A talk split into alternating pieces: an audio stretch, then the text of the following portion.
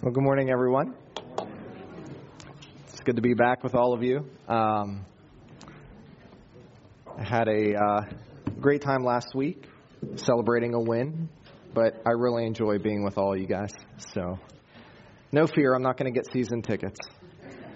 So, yeah, Ange just said we'll see. Um, no joke. Uh, I came in to the sanctuary stood next to my wife during the worship time, and she scowled at me. I was like, "What did I do?" Like, do you ever like husbands? Do you ever like just think like, "What did I do this time?" Um, and she looks at me and she says, "You have Browns colors on." it is Thanksgiving. So that's what I was going for. Um, so pray for me after the service.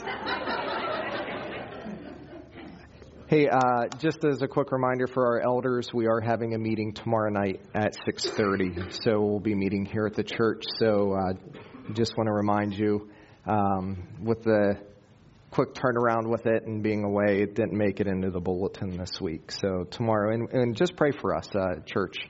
Uh, pray for us tomorrow night as we meet, and uh, just continue to to seek the Lord's face for uh, His wisdom as we lead here. I'm going to admit something to you today that I haven't said before. Well, some of you are like really stressed out about this. Um, it's something that began when my kids were young, and it continues to this day. I am an AFOL. An AFOL stands for an adult fan of Lego.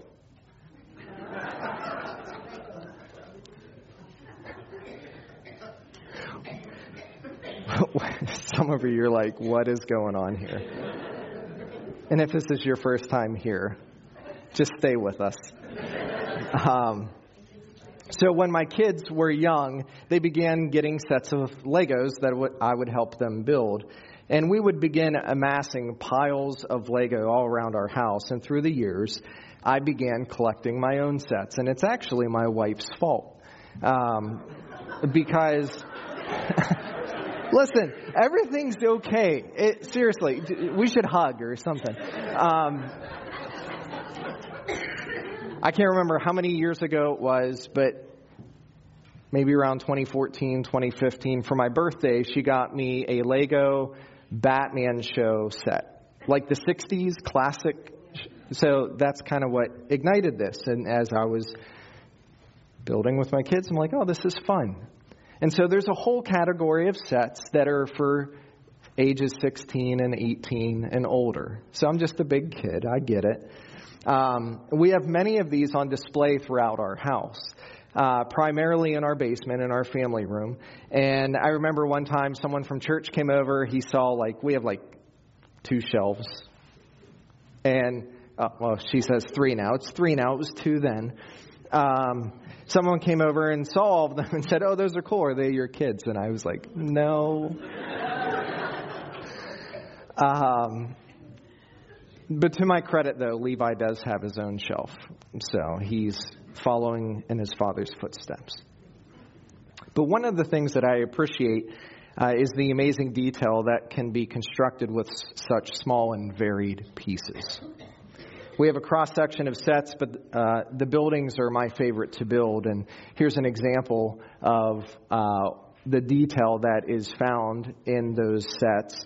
Um, and, and, you know, just appreciate um, just how cool they are. So, um, you, you get them in this box and you dump out all the pieces and, and there's uh, an instruction manual and some of them are hundreds of pages long but when they're finished, they become super stable and strong. And you spend a lot of time on the foundation as you're building these buildings. I mean, like pages upon pages, and you're building for a while, and you look at it like, I'm not even close to, to finishing what it's supposed to look like. And yet, I was thinking about this thought as I was reading the text today in 1 Peter chapter 2, and, and, and the thought that came to me was the fact that what Peter is sharing to these believers that are pilgrims on their way home is that God is building something far superior through the living stones of the church of Jesus Christ.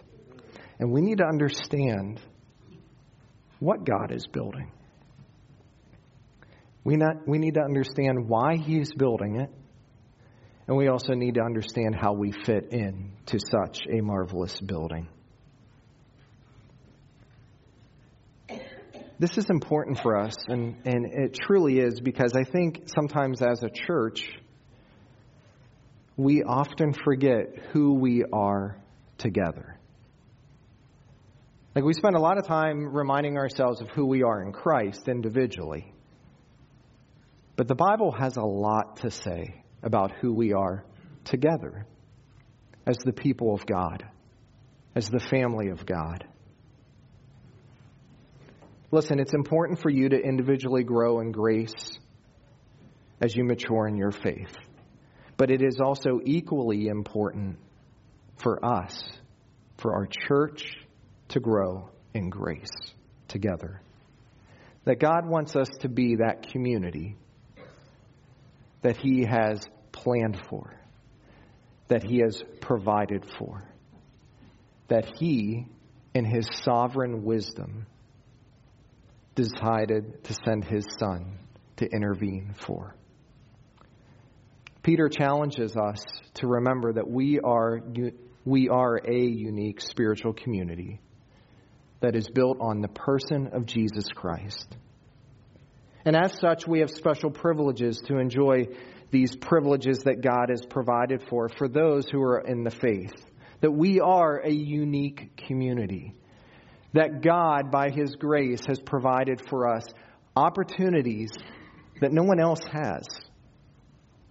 And I think sometimes we miss out on that.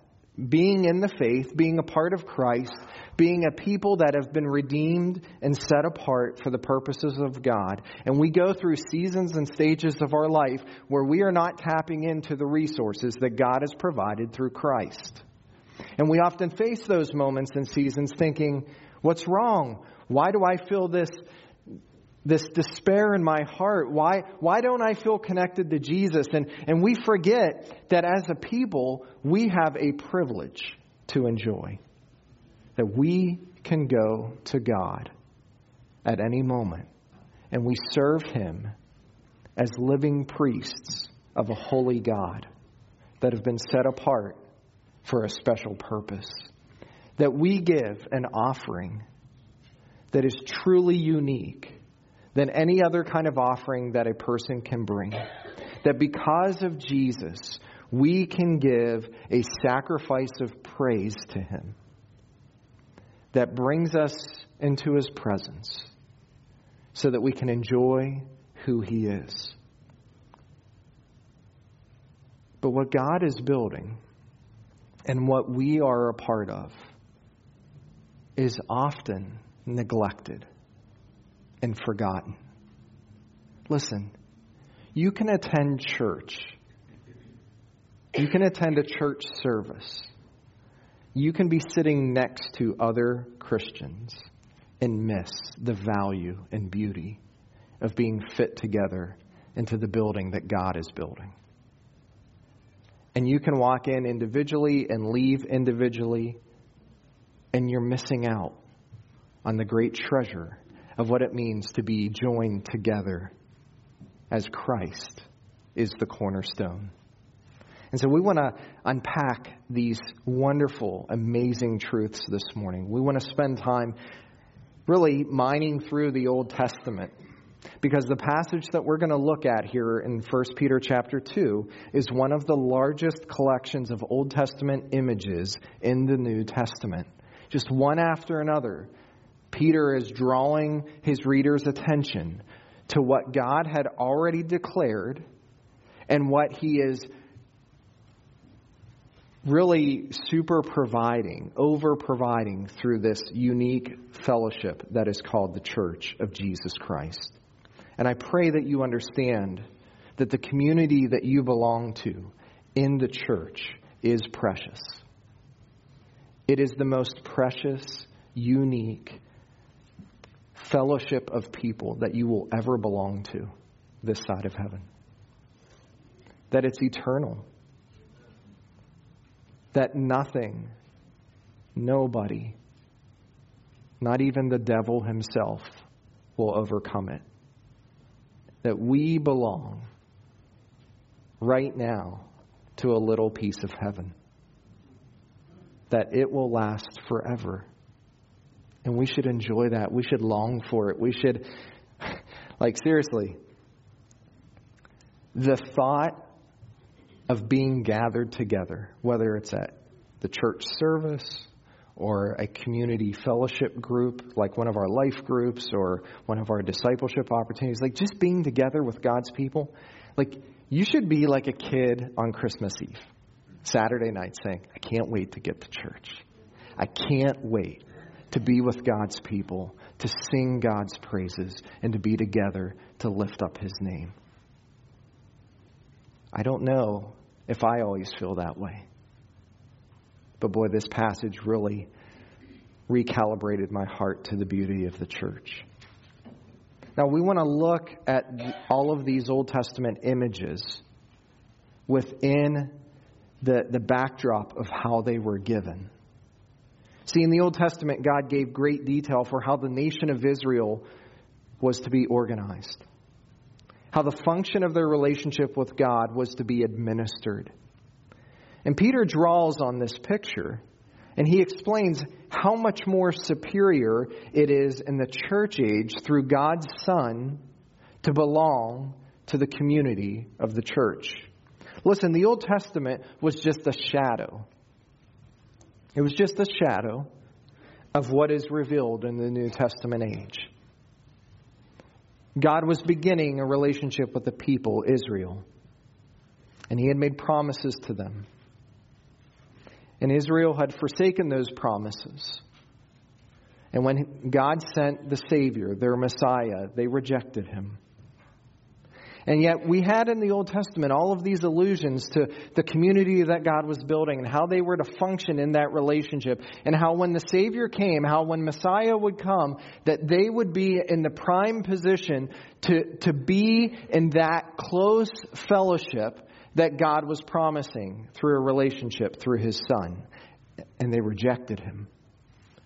And it's not that God hit the plan B button and stopped and called a timeout and said, okay, what do I do now? But what we see is that God had also made promises, even in the Old Testament, to build a greater community. Not just through Israel, but through the Gentiles, through the world, that He was going to call a people to Himself. And when Israel rejected their Messiah, God didn't say, I'm done with you. But what God did was, He said, I'm going to set you aside now. And as he sets Israel aside, he says, Now I'm going to work through this community of people that do believe that Jesus is the Messiah, that he is the Savior of not just the Jewish people, but he is the Savior of the world, that he came to die on the cross for every person's sin. And that when a person believes in Jesus as Lord and Savior, they are grafted in, brought into this new covenant community, and they are called the church. And I go into great detail to explain that because it's passages like these in, in 1 Peter 2 where many in the church read it and they say, well, God is certainly done with Israel altogether. And that the church has certainly replaced Israel in God's plan. But that is not so.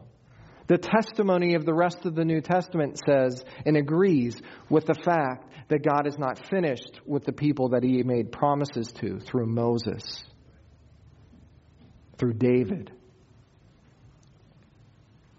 That when Paul says in Romans 11 that Israel, due to their unbelief, has been set aside for their unbelief, it also means that God is going to return to those people. And that's really important for us to understand that God makes promises and He keeps those promises even when we don't see it being lived out. That God will return.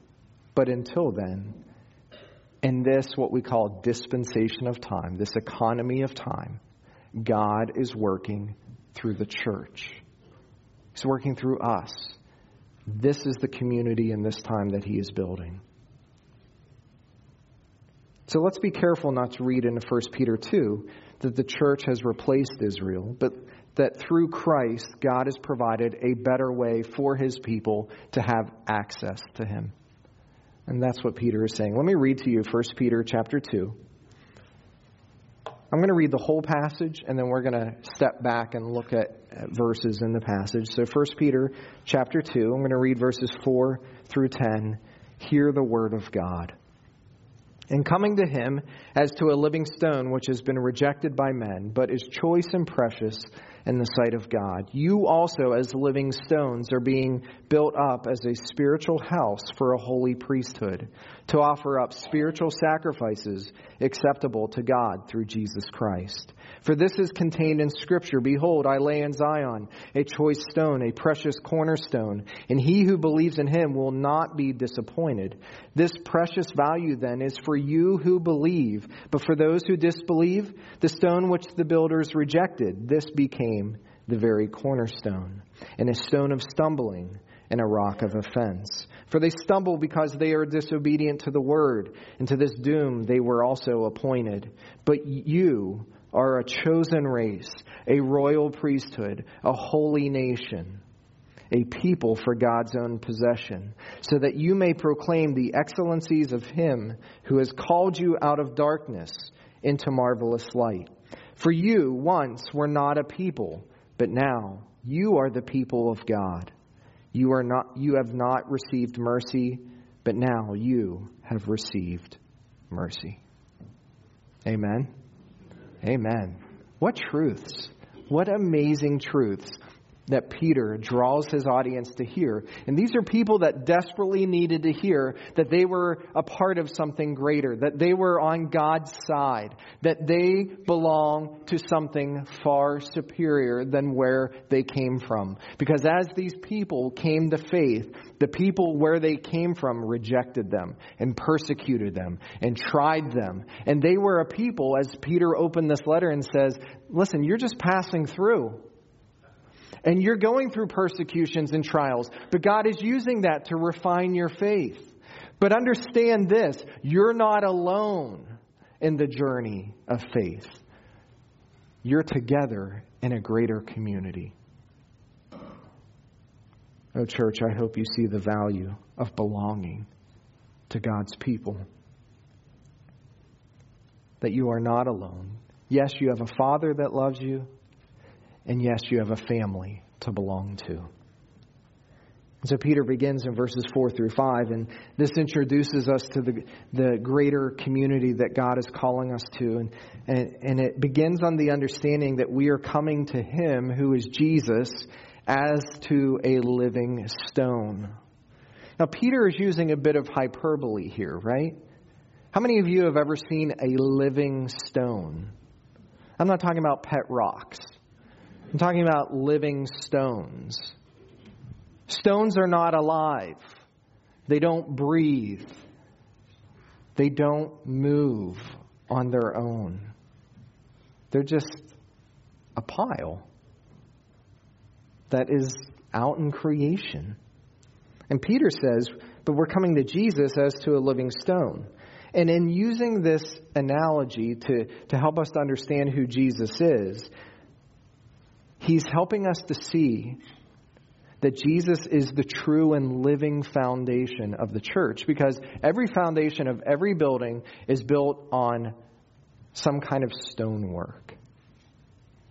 And I'm talking about foundations. I'm not talking about buildings that are just built on the ground. I'm talking about buildings that have foundations, whether it's cement or concrete or something, but there's some kind of hard material that is put into the ground so that what is built upon it doesn't move. And Peter says the building that God is building is built upon the living stone of Jesus Christ. And that might seem obvious to say, but the danger is that many forget that the church is really about Jesus. It's not about us. It's not about our felt needs. It's not about our own desires. But that the church, the true church, is all about Jesus Christ and his purposes and his work in the world. And sadly, there are many churches around us that focus on keeping each other happy than rather pursuing godliness through Christ Jesus. Jesus is the founder and foundation from whom the church is built upon.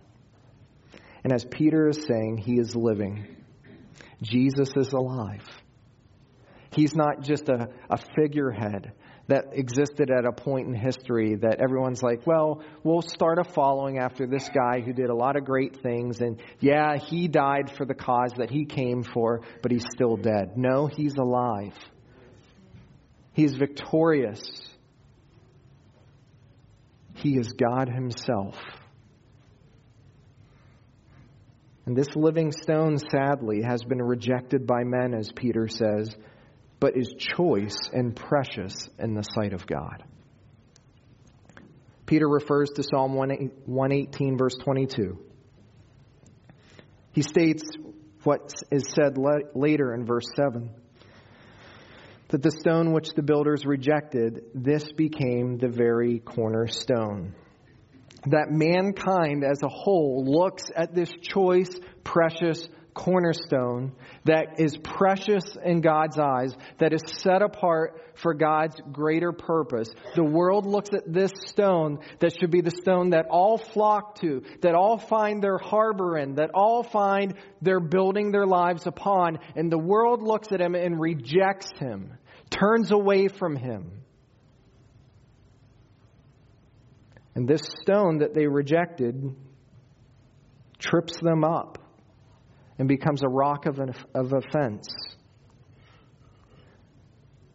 The world has rejected the gift of the choice cornerstone by and large. But listen, God is building something very special through those who are joined by faith to the living stone. And yet, what he is building is ridiculed and mocked you know that. You don't have to go very far in, in, our culture to understand just how strange and frustrating and negative that people view the church, the community that God has set apart. They look at us as a bunch of holy rollers or a bunch of hypocrites or a bunch of people that are just religiously active to an unknown, if possible, or a made up fairy tale to kind of inoculate our souls. And we know, though, that the God that we come to has invited us to come. And He came for us to redeem us from all of the brokenness that we know we have. It's the same brokenness that the world has. It's the same lostness. It's the same frustration of why is life this way? And we know that it's this way because of us. But that the only remedy and restoration that can be provided is through this choice cornerstone that was given to come. This stone either joins people to Him or becomes the point of tripping to the point of their destruction. So if you look at 1 Peter chapter 2, one of the big things that you want and you need to see really is that in life it all comes down to one question. Who is Jesus? That's it. Like what do we think about who Jesus is? We're either going to be joined to him if we respond affirmatively, or we're going to trip to our doom if we reject him. There's no middle ground. There's no riding the fence. There's no ambivalence. You either receive him or reject him. But Peter says, for those who receive him, you are being built up as a spiritual house for a holy priesthood to offer up spiritual sacrifices acceptable to God through Jesus Christ. That you're being built up into God's house, into the place where God resides. The church is the collection of pilgrims and aliens who are passing through to their final home. And although we are pilgrims and aliens, we are not alone. You are not alone. Each one of you is essential to what God is building. Each one of you enables the whole structure to fulfill its greater purpose. It was Peter who heard these words about what Christ is building in the Gospel of Matthew. And I, I, I, think because of Peter's experience and what Jesus said to him, laid into the greater understanding of what he is revealing to these pilgrims and aliens under the inspiration of the Holy Spirit. It was in Matthew 16, right? When Jesus says, who do you say that I am? And Simon Peter replied, You are the Christ, the Son of the living God. And Jesus answered him, Blessed are you, Simon Barjona, for flesh and blood has not revealed this to you, but my Father who is in heaven. And I tell you, you are Peter, and on this rock I will build my church, and the gates of hell shall not prevail against it that in that great declaration of faith that Peter showed at that point, right? And we know that Peter was far from perfect because it's going to be a few chapters later that the same Peter that made that declaration is denying Jesus as he is being tried and crucified for Peter's sins, for our sins. But here, Peter makes that declaration, and, and Jesus says, Peter on this rock, and, and, and, Peter's name means rock, and so there's a play on words there. Peter, on this rock I will build my church. Now, the, the Catholic Church has said, well, that's why Peter is the first pope of the church. Well, that's not what Jesus is saying. Jesus isn't saying, Peter, I'm building the church upon you. What Jesus is saying is, Peter, I'm building the church upon that declaration of me. And when Peter made and expressed that declaration, Jesus said, Now you're on to something, Peter. Because what I am building is based on that. And what do we know about that? The gates of hell shall not prevail against it. What we belong to will never perish, will never be overturned, will never be subverted Nothing will change the direction and the precious place that the church has in God's plans.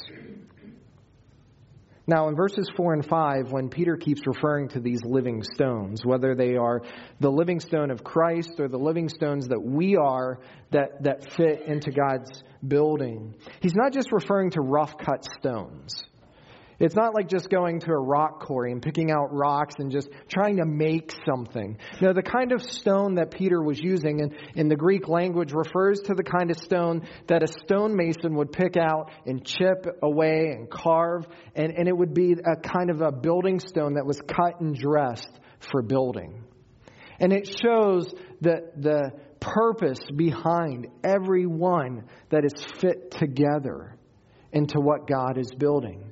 And what that tells me is that God fits you and me perfectly together into a great spiritual house. That He doesn't make mistakes or accidents. That every one of us is put in the right place. But it's not just a building made with hands. While we have a great building here to gather together at 4590 Hill Church Road, what Peter is saying here is no, we're not talking about a physical place. We're talking about the spiritual home where God's people belong to. So it's not just the local church, but it's the true universal church of every believer, every person that has placed their faith in Jesus Christ. That God is building us together, and He does so for His glory. He builds the spiritual house for a holy priesthood to offer up spiritual sacrifices. And this imagery takes us back to the Old Testament, and it takes us back to the book of Exodus. It takes us back to the time when God called Israel out of Egypt and on their way into the promised land, God, through Moses, was giving them promises that you are my covenant people. You are the precious people, that I will be your God and you will be my people. And as they were walking together, they stopped at a mountain. And Moses went to the top of the mountain and he heard from God. And Moses came down and he wrote what he heard from God on tablets of stone. The Ten Commandments, the beginning of that relationship. And as Moses came down off the mountain, the people of God were worshiping a golden calf because they were afraid that Moses was gone too long and what would happen. So they turned an unseen relationship with the living God into something tangible that they could put their hands on. And they melted down all their gold and said, Let us worship this. And when Moses came down and God was angry, the dynamic of what they were to be changed. Because the nation of Israel, all of them were to be a royal priesthood. But it changed, and God said, No, not all of them, but only a few of them will be ministering priests. And out of the tribes of Israel that were called, he went to the tribe of Levi, and he set apart that group of people to be priests to him. And what do priests do? They minister on behalf of others. But here, Peter says that for every person in the living building that God is building, every person that has received Jesus Christ, you are a priest to the living God. You are. I don't know if you feel that way this morning. I don't know if you feel that way on Thursday afternoon. But you are a living priest of the living God. And you are called to make an acceptable expression of worship to Him, spiritual sacrifices that He is pleased in. Everything that Peter says in the Old Testament of a tabernacle and a temple, a place to go and a thing to do, right? That is how the relationship was mediated, is changed in Jesus Christ. That we don't come to a building to worship God, that we worship the living God wherever we are as living priests. And that all that we do out of the overflow of our heart should be offered as a sacrifice that is, that is spiritual and acceptable. Like, it's a good thing that we don't have to go around killing a bunch of animals to make our worship pleasing in God's eyes. It'd be a bloodbath all the time for all of us. And, and, you know, it wouldn't just be for the priests that were doing it, but you would have to do it yourself. Some of you like, yeah, bring it. I mean, it's deer season. Let's go. But, you know, for like all of us, it's like that would, that's strange to us. And the fact is, we don't have to offer sacrifices like that anymore because once and for all it was offered on the cross. And the blood of Jesus was pay, spilled to pay for our sins once and for all. And so, what do we do? We don't come to God through the blood of bulls and goats. We come to God through Christ and we enter the holy place. And what do we do as we stand in the presence of this holy God? We sing his praises forever. We enjoy him, we worship him. I don't know if I,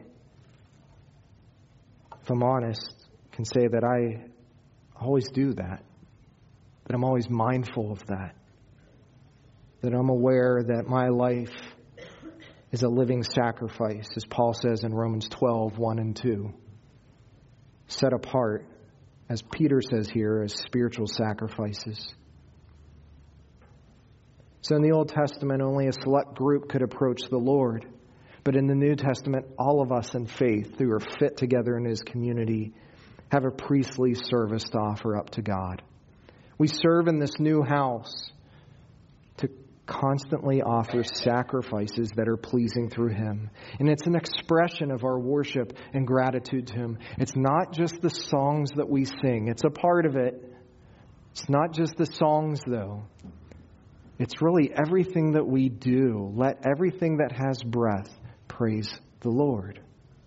It's voluntary but led through the prompting ministry of the Holy Spirit as the Spirit of God is working in our lives. We are ministering priests together, and we offer spiritual sacrifices in all that we do. So, to support this picture, Peter takes us through the Old Testament. In verses 6 through 8, we read, For this is contained in Scripture. And let's just stop there for a second and just consider the weight of those words. For this is contained in Scripture. What Peter is saying then is this isn't a new idea. This isn't something brand new. That what he is about to say is vetted in the sufficiency of God's Word. That he's not coming up with his own idea on things, but under the inspiration of the Holy Spirit, he takes these readers through a, histo- a historical lesson through the Old Testament. what does he say? Behold, I lay in Zion a choice stone, a precious cornerstone, and he who believes in him will not be disappointed. This precious value then is for you who believe, but for those who disbelieve, the stone which the builders rejected, this became the very cornerstone, and a stone of stumbling and a rock of offense. For they stumble because they are disobedient to the word, and to this doom they were also appointed. So, for those that believe, right, we see precious value. Oh, what value. For those who disbelieve, the very stone that we find great value in trips them up to their doom. Now, Peter quotes Isaiah 28:16. It was on the top of your bulletin on the left hand side. Brian shared it, I think, at least twice in the worship service. That, that Peter is drawing on uh, what God is doing. He says, I lay in Zion. Zion in, in the Old Testament imagery is the heavenly city, the New Jerusalem, the, the place where God dwells. That's Zion. It wasn't just the, the physical place of Jerusalem, but it was Zion, the place where God lives. And this great city of God is where God dwells. The cornerstone is precious and one where all who believe are not disappointed. And, and the disappointment isn't just on us, that we're not going to be disappointed. In fact, the, the, the construction of this sentence in the original language means that not be disappointed means that the cornerstone will never be put to shame. And because the cornerstone is never put to shame, those who come and place their faith in him will never be put to shame. For those who believe, we find this precious value, right? We get it. Like for those who love Jesus, when you talk about Jesus, what happens to you, right? I had a, a Bible teacher, and I've shared this before, but he, anytime he, we read through one of the deep places of Scripture that reveal awesome truths about who God is and who we are in Christ, he would say, if that doesn't give you uh, goose pimples on your duck bumps, there's something wrong with you. Right? If, if something inside of you, as you hear the Word of God and reveal the truth of what God is doing in your life, doesn't excite you, if you're not ready to jump out of your seat and praise God for who He is, there's something wrong. Because we are a people that are not bound up by our social priorities of making sure everything is fit and nice and safe. We're a spiritual people that worship a spiritual God. And it causes our hearts. Now, now the working out of that is different for each person. Uh, let's be true to that. But our hearts should be moved because we find precious value in who Jesus is. We know the cost involved in our salvation the gift of the redemptive sacrifice of Christ. To us, Jesus is the most precious gift we could ever receive. But for those who disbelieve, this rejected stone becomes a stone of stumbling and a rock of offense. The gospel has opposite effects on believers and unbelievers. There's no neutrality. There's no middle of the road. There's no fence sitting, right? You believe and the gospel is affirmative. You, you have no belief and the gospel becomes the tripping point upon where your eternal destiny is settled. There's no neutrality with it. What does Peter add? Well, he adds that the unbelieving response of those who reject Christ stumble because they are disobedient to the word. And to this doom, they were also appointed. now,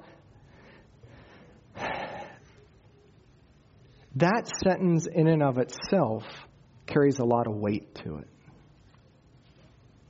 Like, we got to think about what Peter is saying that God appoints those who stumble to stumble because they do not believe.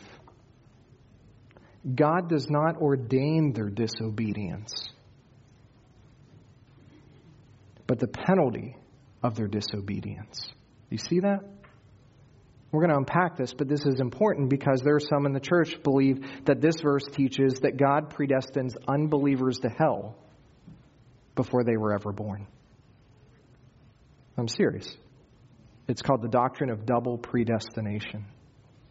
That God appoints some to faith that are the elect, and we believe that. The, scripture, the scriptures teach it. But then they look at 1 Peter chapter 2, and they say, well, that, and then that we also see that God also appoints those who don't believe to doom. Like there's no opportunity. And if that's true, then why witness? Why share the gospel?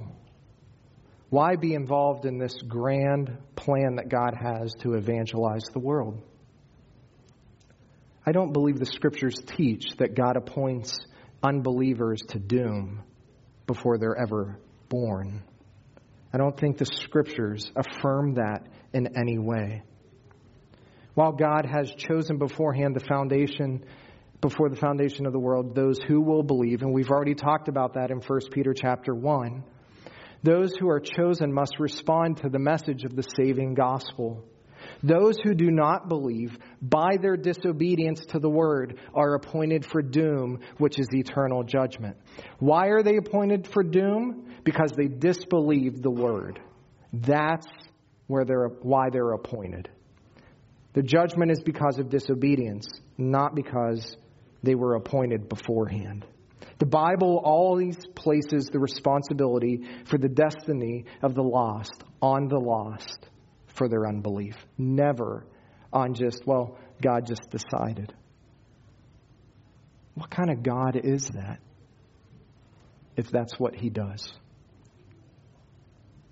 The point in these verses is for Peter to show us the honored status that we have belonging to the cornerstone upon who our lives are built upon. And then he says in verses 9 and 10, But you are a chosen race, a royal priesthood, a holy nation, a people for God's own possession, so that you may proclaim the excellencies of him who has called you out of darkness into his marvelous light. For you once were not a people, but now you are the people of God. You had not received mercy, but now you have received mercy. So, this is what Peter says, right? But you. So, who is the you? Those who are in the faith. Those who belong to Jesus Christ. They're the pilgrims, the aliens, the strangers that were called by God and believe through faith in the gift of the Son. And that's us. So if you want to, if this will help you, uh, beside verses 9 and 10, just write these words My identity. This is who I am. This is how God sees me. This is what I'm set apart for. And in a world where people are struggling to find their identity and they try in many different ways, they try to fit into a club, a, a, people group, a clique. They try to pursue a certain hobby or, or fit in that way. Or they try to make themselves look a certain way and act a certain way so that they feel a sense of belonging. What Christ is saying for us is that because of faith in Jesus Christ, we do belong to something superior. We are set apart for something greater. Let us never settle for anything else than to be a part of God's family and find our identity and security in the cornerstone of Him. So, who are you? Well, Peter says you're a chosen people, a royal priesthood, holy nation, and a people for God's own possession. These are all quotations from the Old Testament. They once found their origin in the nation of Israel. But now in Christ, through, the, through faith, Peter is saying that God is showing us the full reality of those promises. Chosen people from Deuteronomy 7, royal priesthood, a holy nation from Exodus 19. And we are certainly a people of God's own possession. That Peter shows that those who belong to Christ are brought into the community of faith to fulfill the greater purposes of belonging to God in a covenant community. These promises were once for Israel, and yet, because of their rejection, God set them aside. And now God is saying, through this new community, in this special time, as God is wanting to use His people to announce His Son to the world, this is who you are. We are a spiritual race, we're not a national community. We are nations of priests, and that we worship, intercede, and minister to God together. We have right access to God under God's governance, and we belong to Him as His possession as we are indwelt by the Holy Spirit. You haven't, and we haven't replaced Israel because, but because of our faith, we enjoy a special status as God's possession. We were once not a people. Like, think about that. You were once not a people, but now you're a people we were once a people that had not received mercy, but we've received mercy. Church, the mystery in my mind as we read verses 9 and 10, and really the larger section, isn't who is the church and who is Israel. Like, that, I'm not worried about that. The mystery as I see it is who am I to be treated in such a precious way? Who am I that I was once not a person, but now I am a part of the people of God? Who am I that I am a chosen people, a royal priesthood, a holy nation, and a people for God's own possession? Who am I that God would use me to call light into darkness? Who am I that I belong to a royal priesthood? in a spiritual house to offer up spiritual sacri- sacrifices acceptable to God. Like, who are we to be a part of such goodness?